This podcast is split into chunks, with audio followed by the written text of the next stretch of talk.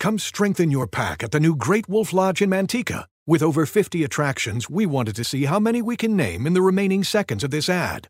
River Canyon Run, Oliver's Moonstone Maze, Ten Paw Bowling, Howler's Peak Ropes Course, Magi Quest, Slaptail Pond Wave Pool, Build-A-Bear Workshop, Storytime, a four-story water Only fort, 40 more to go.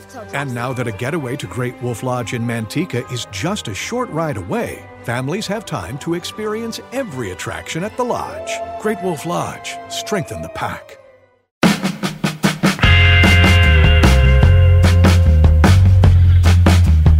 Sesli harfler.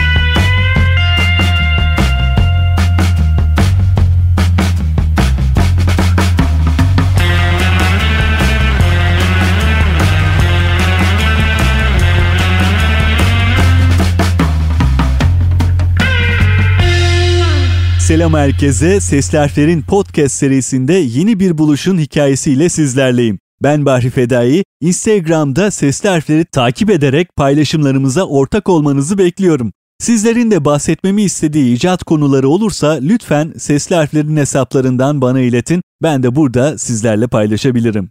Sesli Harfler'in bugünkü icat konusu uzaktan kumanda.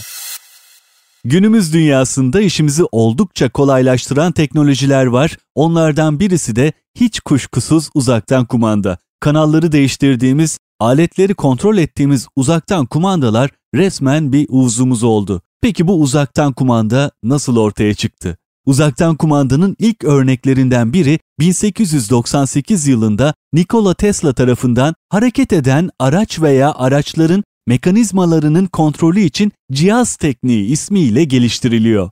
1903 yılında Leonardo Torres Quevedo Telekino adlı tasarımını Paris Bilim Akademisi'nde deneysel bir gösteriyle tanıtıyor. Aynı yıl içinde Fransa, İspanya, Birleşik Krallık ve Amerika'da cihazın patentini satın alıyor. Telekino elektromanyetik dalgalarla iletilen komutları yerine getiren bir robottu. Telekino uzaktan kumanda alanında bir öncü ve dünyanın ilk radyo kontrol cihazı olarak kabul edilmekte. Torres 1906 yılında Bilbao limanında kralın ve büyük bir kalabalığın önünde bir botu sahilden uzaktan kumandayla başarılı bir şekilde yönlendirdi. Daha sonra Telekino'yu mermi ve torpidolara uyarlamaya çalıştı ancak maddi sorunlar nedeniyle çalışmalarını tamamlayamadı. İlk uzaktan kumandalı model uçak 1932 yılında uçtu ve uzaktan kumanda teknolojisi yoğun olarak 2. Dünya Savaşı süresince askeri amaçlarla kullanıldı. Bunun bir sonucu olarak Alman yapımı Wasserfall füzesi örnek gösterilebilir. 1898 yılında Nikola Tesla ile başlayan bir şeyleri uzaktan kontrol edebilme olayı 1932 yılına kadar hep askeri alanda planlanarak tasarlandı. Artık savaş sona ermiş ve televizyonun icadının ardından yeni bir gereksinim ortaya çıkmıştı. Televizyon için uzaktan kumanda.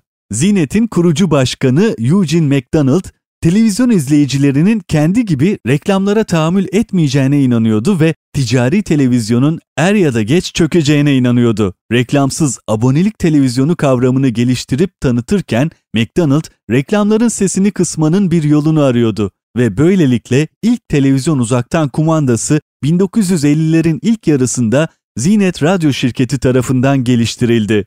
Lazy Bones Türkçesi tembel kemikler olarak anılan bu uzaktan kumanda televizyona bir kabloyla bağlanıyordu.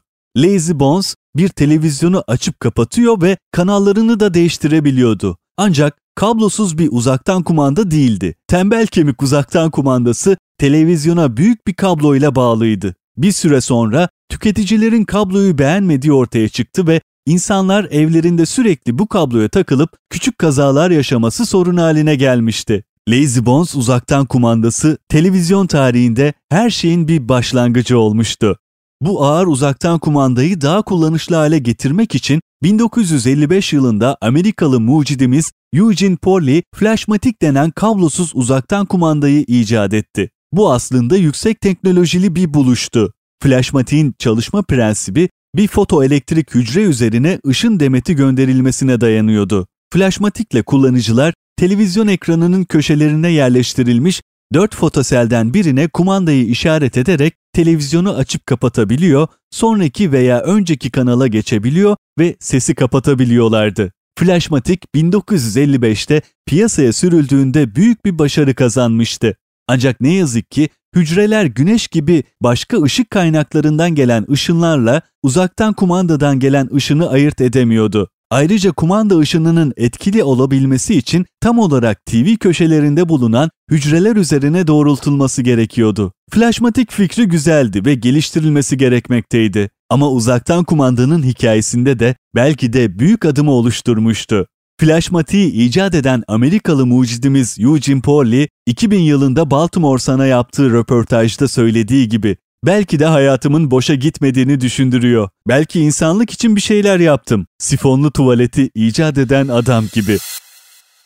Yıl 1956 ve Zinet Radyo Şirketi kullanışlı bir uzaktan kumanda yapılabilmesi için mühendislerine teşvikte bulunmayı sürdürürken ileride şirketin başkan yardımcısı ve araştırma direktörü olacak Robert Adler, Zinet Uzay Kumandası adında kablosuz bir uzaktan kumanda geliştirdi. Robert Adler'ın çözümü uzaktan kumandanın televizyonla olan bağını ışıkla değil sesle sağlamaktı. Özellikle ultrasonla yani insan kulağının duyabileceğinden daha yüksek frekanslarda. Adler'ın uzaktan kumanda ünitesinin kendisi çok basitti. Çalışması için pile ihtiyacı yoktu. Düğmeler bir piyanonun tuşlarının tellerine vurduğu gibi ünitenin içindeki dört hafif alüminyum çubuktan birine çarpar, televizyondaki alıcıda bu yüksek frekanslı tonları kanalı ileri ya da geri sesi açma kapama veya güç açma kapama olarak komutlar ve işleve sokar. Transistörün bulunması uzaktan kumandaların geliştirilmesiyle bu teknik daha ucuz ve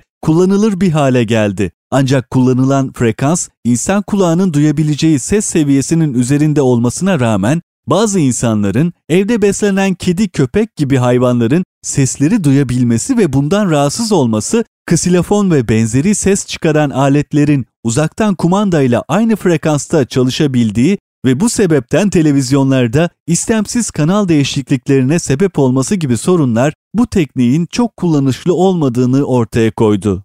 1960'larda Adler sistemini ultrasonik sinyalleri elektronik olarak üretecek şekilde değiştirerek cihazı sorunsuz hale getirdi. Elde taşınan, pille çalışan kontrol üniteleri artık işitilmeyen sesi elektronik olarak üretecek şekilde tasarlandı. Bu modifiye edilmiş formda Dr. Adler'ın ultrasonik uzaktan kumanda buluşu başlangıcından itibaren çeyrek asır olan 1980'lerin başına kadar sürdü. Bu zinet yeniliğinin 25 yıllık saltanatı boyunca endüstri tarafından 9 milyondan fazla ultrasonik uzaktan kumandalı televizyon satıldı. Televizyon kumandalarında en fazla özellik arayışı BBC'nin CFX Teletext servisini geliştirmesiyle 1970'lerin sonlarına doğru ortaya çıktı. O dönemdeki çoğu uzaktan kumanda sınırlı sayıda özellik sunuyordu. Bazen kumandalarda sadece 4 tane tuş vardı. Sonraki kanal, önceki kanal, ses yükseltme ve ses azaltma. Bu tür kontroller 3 basamaklı sayılarla ifade edilen teletext sayfalarının ihtiyacını karşılamıyordu. Bir sayfanın görüntülenebilmesi için bir uzaktan kumandanın sıfırdan 9'a rakam tuşlarına ve buna benzer başka kontrol tuşlarına ihtiyacı vardı. Başlangıçta kablolu olan teletext kumandalarının kullanımının devam etmesiyle birlikte kablosuz olmasına ihtiyaç duyuldu. Bu nedenle BBC mühendisleri bazı televizyon üreticisi firmalarla görüşerek 1977-78 yıllarında daha çok özellik içeren ilk kablosuz uzaktan kumanda örneklerini geliştirdi. Bu şirketlerden bir tanesi olan ITT daha sonra kendi adıyla anılacak olan ITT Kızılötesi İletişim Protokolünü geliştirmişti. Kablolu televizyonlar, video kayıt cihazları ve oyun konsollarının yaygınlaşmasıyla kumandalardaki tuşlar 9'un da üzerine çıktı. Birçok izleyici için bu tuşların onlarcası gereksizdi. Bugünse kumandaların yeni bir altın çağa girdiğini söylemek mümkün. Evdeki tüm cihazları telefonlarımızda çalıştırabildiğimiz gibi bugün onları sözlü komutları algılayabilen kablosuz cihazlarla da yönetebiliyoruz. Bu nedenle koltuklarımızın altında kumanda arama derdine girmeye artık gerek kalmadı. Konumuzu burada noktalıyoruz. Eşlik eden, bizimle olan herkese teşekkürler. Yeniden hatırlatmak isterim. Sosyal medyada Sesli Harfler hesabını takip etmeniz bizi mutlu edecektir. Paylaşımlarımız ortak olmanızı bekliyor olacağım. Ben Bahri Fedai. Haftaya yeni bir icat konusuyla buradayım. Hepinize mutlu bir gün dilerim. Hoşçakalın.